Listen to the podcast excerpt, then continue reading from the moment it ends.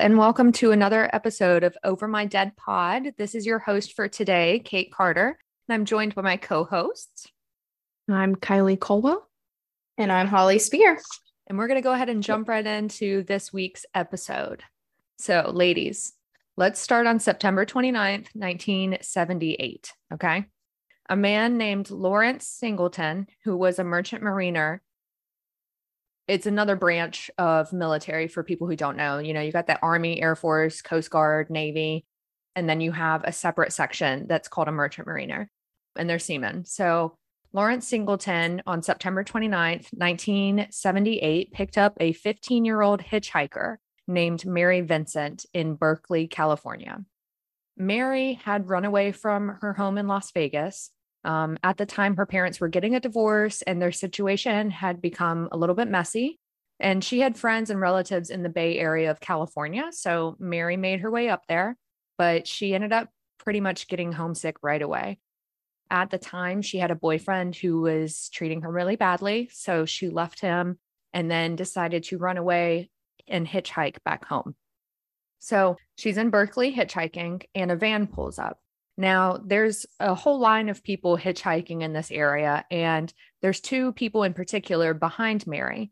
The guy driving the van says to Mary that he only has room for one person, and that's Mary. Well, the two hitchhikers that were behind her say, Don't get in the van because they can clearly see that there's enough room to fit all of them. There was plenty of room. But at this moment, Mary was so tired and just wanted to get home so she didn't think much about what the old man was saying at the time. So Mary gets into the van.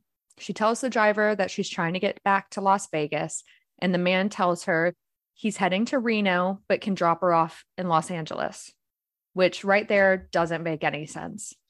Mary settles in in the van, and at some point in the drive, she falls asleep. When she wakes up, Mary notices that they're driving east and not south. When she finally sees a sign, she knows that they're somewhere out in Patterson, which is in the Modesto area of California. And that's the completely opposite direction from LA, Reno, or Vegas. Uh, this is more Central Valley, it's very rural and lots of land. So at this point, Mary wakes up, she's freaked out, and she confronts the man driving the van. At this point, the man apologizes and he keeps repeating to Mary, I'm an honest man. I've made an honest mistake. So the man turns the car around to head in the opposite direction, but he states that he needs to pull over and use the bathroom. There's red flags all over this story. I'm just going to say that. I don't need to say it every time there's a red flag, but there's red flags all over. But so he's an honest man. He's an honest man and it's an honest mistake going the wrong direction. So at this point, it's nighttime, okay? And he pulls over to use the bathroom. And at some point, Mary looks down while the driver is outside and she sees that her shoe's untied. And in this moment, Mary thinks to herself that if for some reason she needs to run, she can beat that old man, but not if her shoe's tied and she trips. So Mary gets out of the van, bends over to tie her shoe, and at this moment, she completely blacks out. She had been hit in the back of the head with a sledgehammer. Mary wakes up and is tied in the back of the van that she was just riding in, but this time she's naked and bleeding. At this point, the man starts to rape her. So this man continues to rape her the entire night into the morning, and Mary, the entire time, is begging to be set free. Sometime in the morning, when the man is finally finished, he pulls Mary out of the van, unties her, and says, You want to be set free? I'll set you free. He picks up a hatchet from the back of the van and he cuts off Mary's left arm.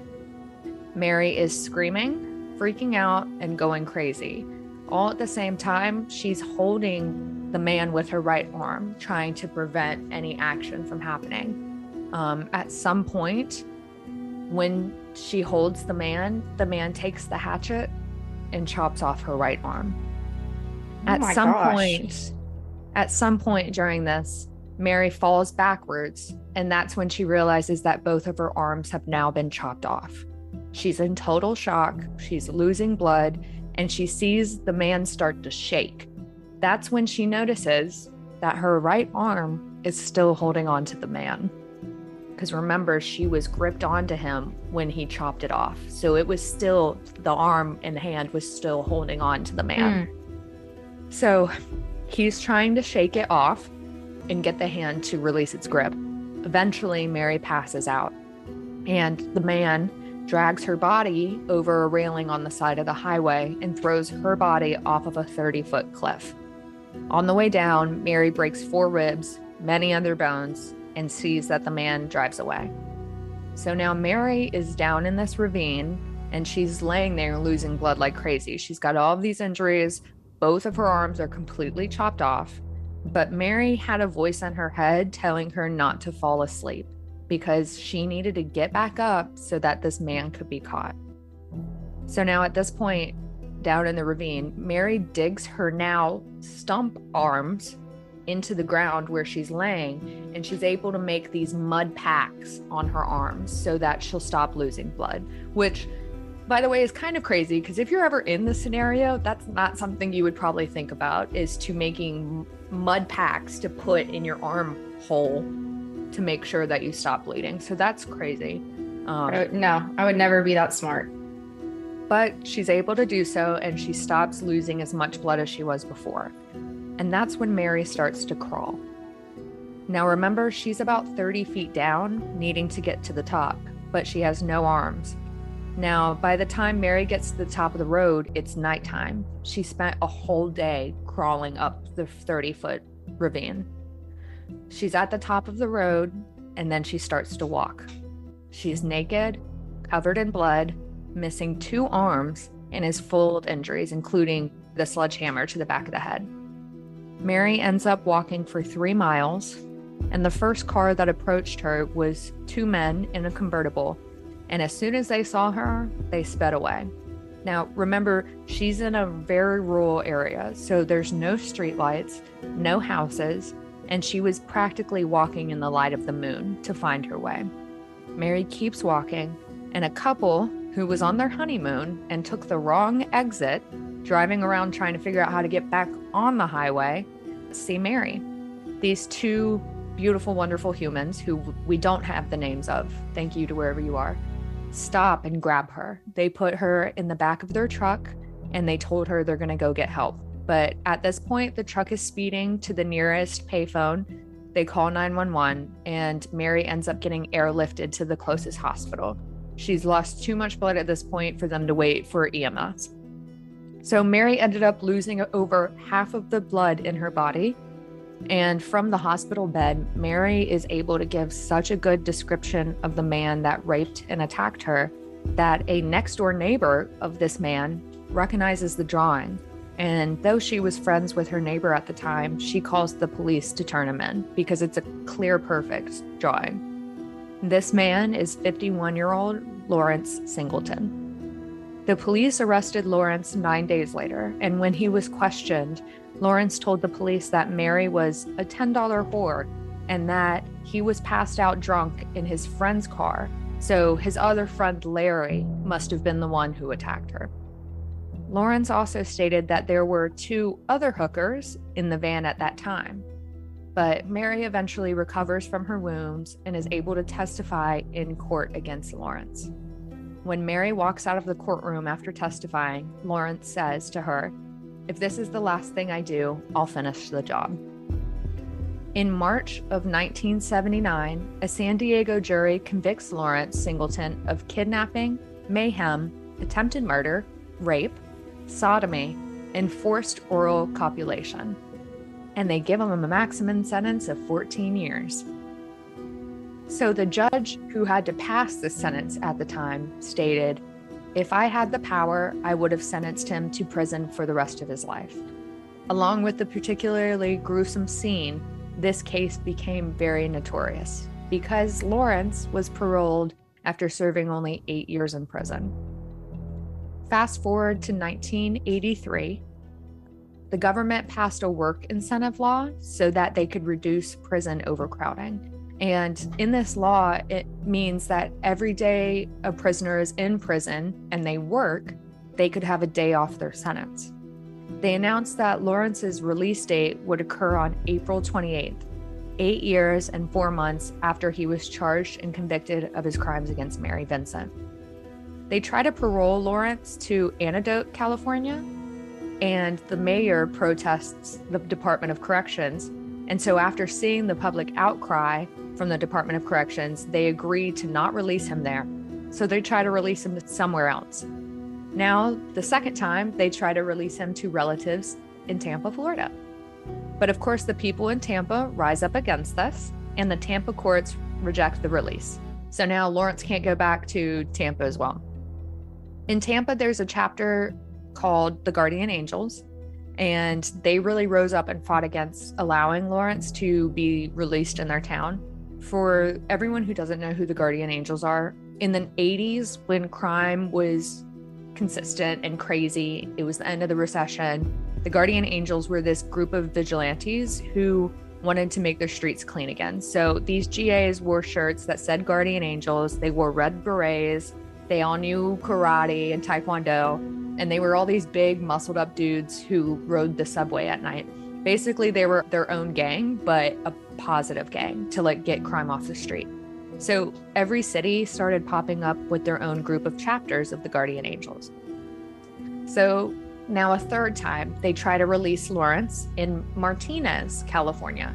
But the Board of Supervisors and four council members win a temporary restraining order from a court judge, barring the Department of Corrections to release Lawrence anywhere in their county.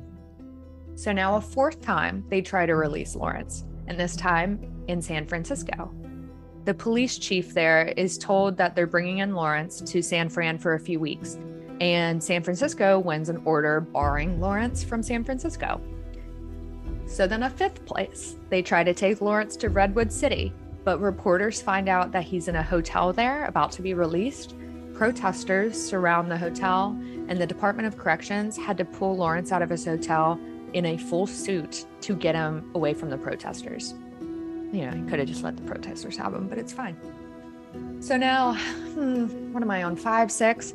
They try to place him at El Cerrito, which is not the same counties as before. But once again, the officials find out in El Cerrito, protests begin, and it doesn't happen. So now we're on a sixth try, and this time it's in Richmond. The mayor finds out, they don't allow it. So I think we're now at a seventh place, Rodeo, California. This doesn't happen in normal cases, okay? When you release someone, it's very rare that a, an entire city will rebel against that.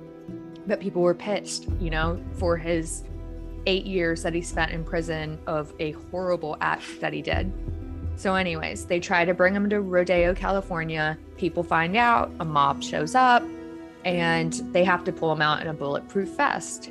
Again, he's escorted away. So this time they move him to Concord. Another mob happens. It just continue. I mean, there's so many releases that were supposed to happen and they don't happen because of mobs. So finally, the governor of California says to put a trailer on the grounds of San Quentin and that Lawrence can live there until his parole is over because they can't release him anywhere else. So that's what Lawrence has to do. He has to live on the grounds of San Quentin for the next year during his parole. But after his parole is up, he moves to where else? Florida. And when he gets there, the people in the town protest a car dealer even offered Lawrence $5,000 to leave the state.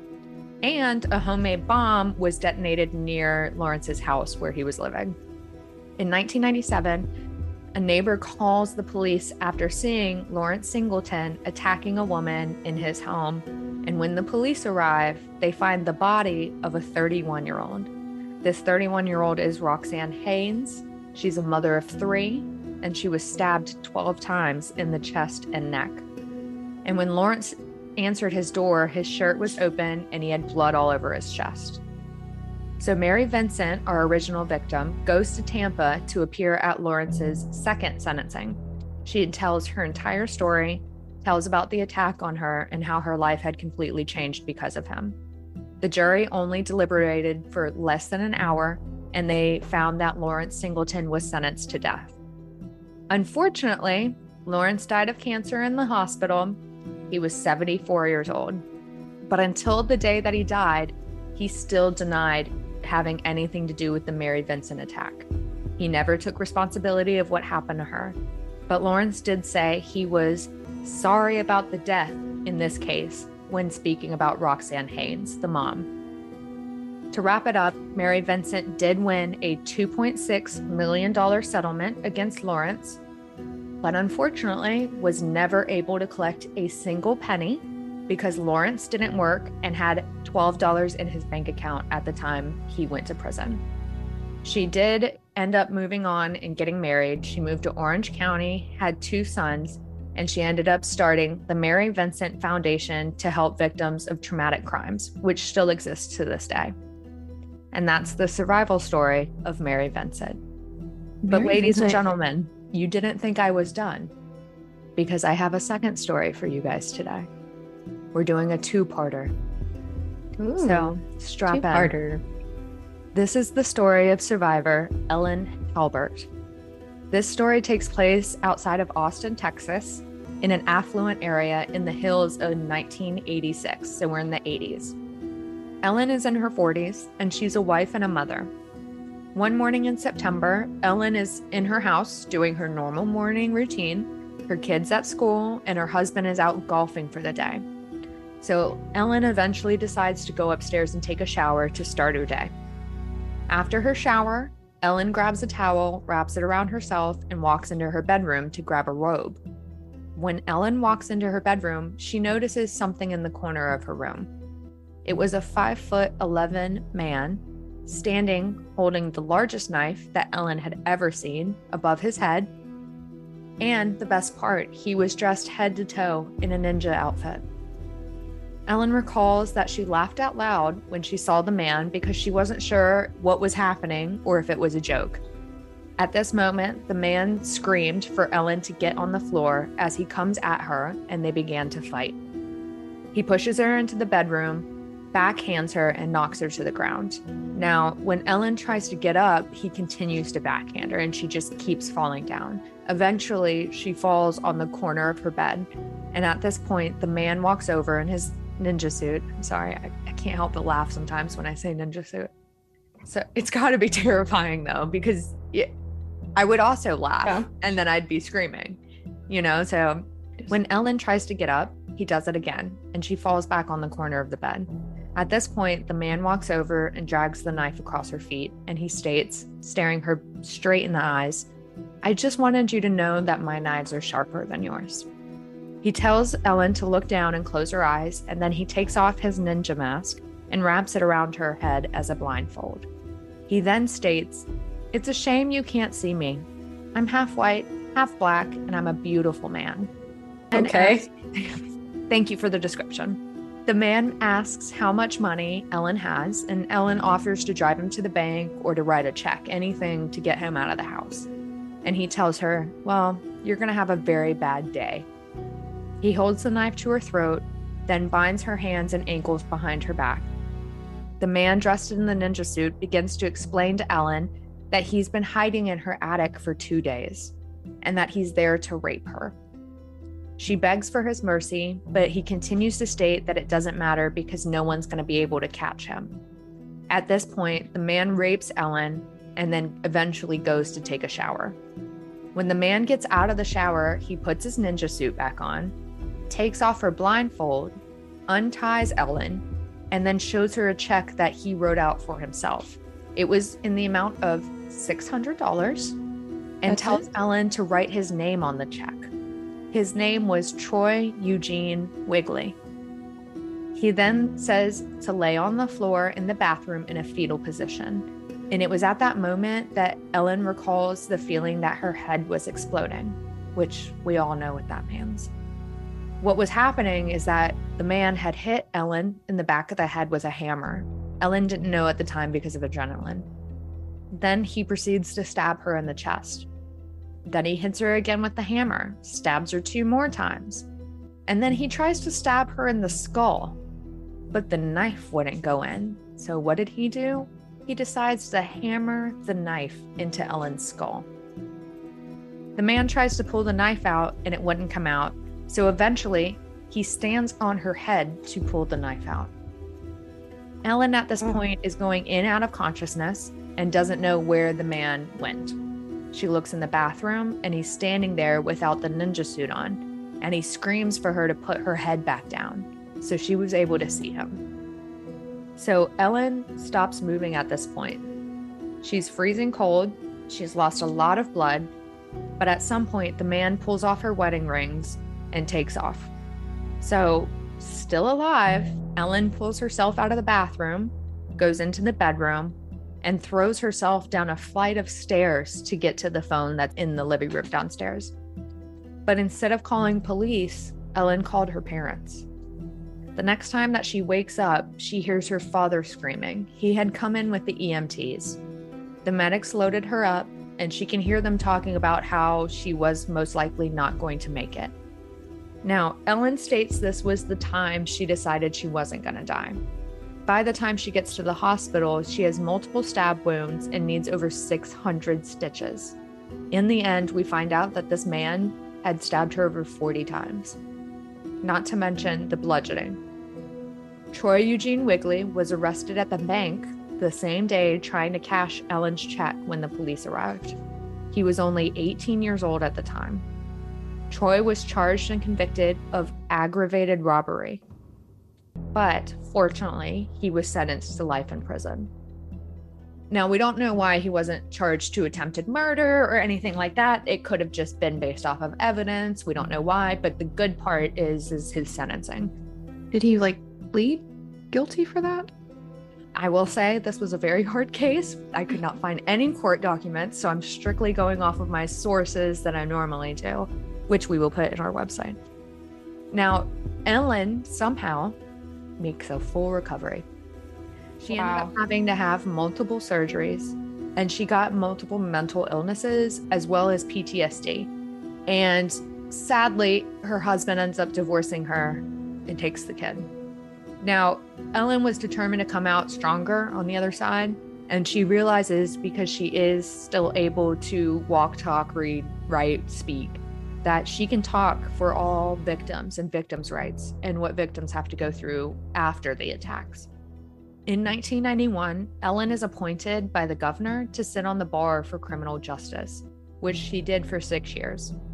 In 1996, both the Texas Corrections Association and the Texas Crime Victim Clearinghouse established awards in Ellen's name to recognize her work on behalf of crime victims.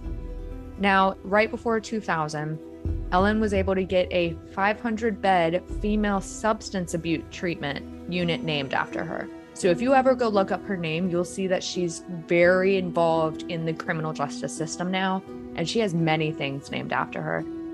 She ended up winning a National Crime Victim Award, which is the highest award that victims can get in the United States. She was named one of Texas's Women of the Century, and in 2001, she was the mediator for a documentary called Meeting with a Killer One Family's Journey. And that ended up getting nominated for an Emmy. So she did a lot. And currently, Ellen is the director of the Victim Witness Division at the District Attorney's Office in Travis County, Texas. And that, ladies and gentlemen, is the survival story of Ellen Halbert. Hmm. Wow. Badass women. So, how'd yeah. you guys like uh, I did a little two stories for you today, and I must say, I did two stories that are way out of my genre. Um, I survive stories are not really my thing. It actually makes me very anxious. Hearing stories, knowing that they're still alive, you know, you I feel like you feel it more because they're still alive and breathing. But I thought I would throw it throw it out for you guys today. And Mary Vincent, I will say the first case is a very big case. So, had you guys ever heard of Mary Vincent's? I haven't.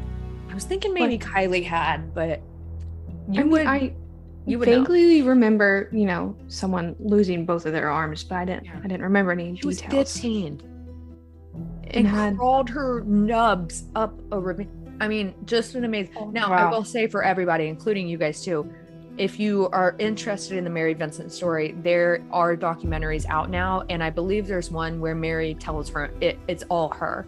Also, does have an I Survive episode, and so does Ellen Halbert. So wow. those were two really good ones. That was good. That was different. I I don't even know how you make it through something like that. Either the arms one. I mean, oh my gosh. And, and to think to do all those things. Like she had to throw herself down a flight of stairs. The other girl had to Crawl. dress her wounds with no yeah. arms. I mean, that's crazy. Yeah. I think the Mary Vincent one is scary because you're like, oh shit, her arms are chopped up. You know, her legs yeah. were chopped off, her arms, or, you know, like the whole thing. And then she's 15 yeah. years old and she did this all by herself and she's survived to tell the story. But Ellen Halbert, it is every woman's biggest fear since we were born to get yeah. out of the shower and see someone standing there. That is a huge fear. Um, and I think that that makes that story a little bit more scarier than Mary Vincent's because it's more realistic. The guy was in her attic for two days. Like, mm. how chills. and then the ninja uniform i mean i i would have laughed too. I would have been like oh okay cameron you know like like thinking it's your husband or something and your husband just happened to be golfing that day. All of that for $600 yeah. and some wedding rings. And some wedding rings. So two crazy stories. Both of them scare me shitless. Can't imagine not having arms. I probably would have just laid in the ravine. I would have been like that's it I'm, yeah. I'm nubs. Go ahead and just jesus take me. But it's weird how um, your brain processes adrenaline. I just i would think i would just lay down and decide that that was over but also can you like can we talk about the fact when mary vincent was walking on the road and two cars passed her and the second car picked her up the first car that was the convertible of the two guys where they saw her and just took off obviously to this day they have to have so much guilt in their heads. Fortunately she survived.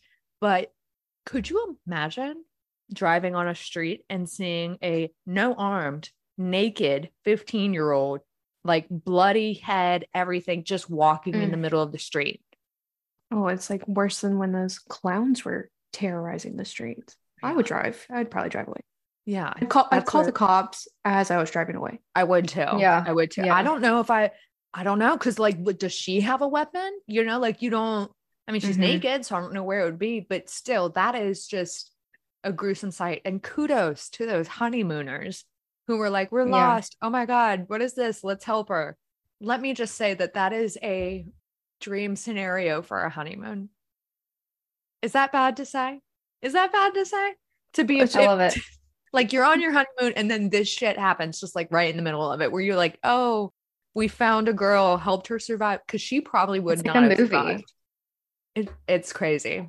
What's also interesting is the guy really thought that she was gonna die. That said, by the way, my description is I am so attractive. I'm whatever he said, part Asian, part what did he say? Half white, half black, and I'm a beautiful okay. man. Yeah, half black, half white, and I'm a beautiful man. And then wrote the check to himself. So it's like, thank you for your description and your name. That's great.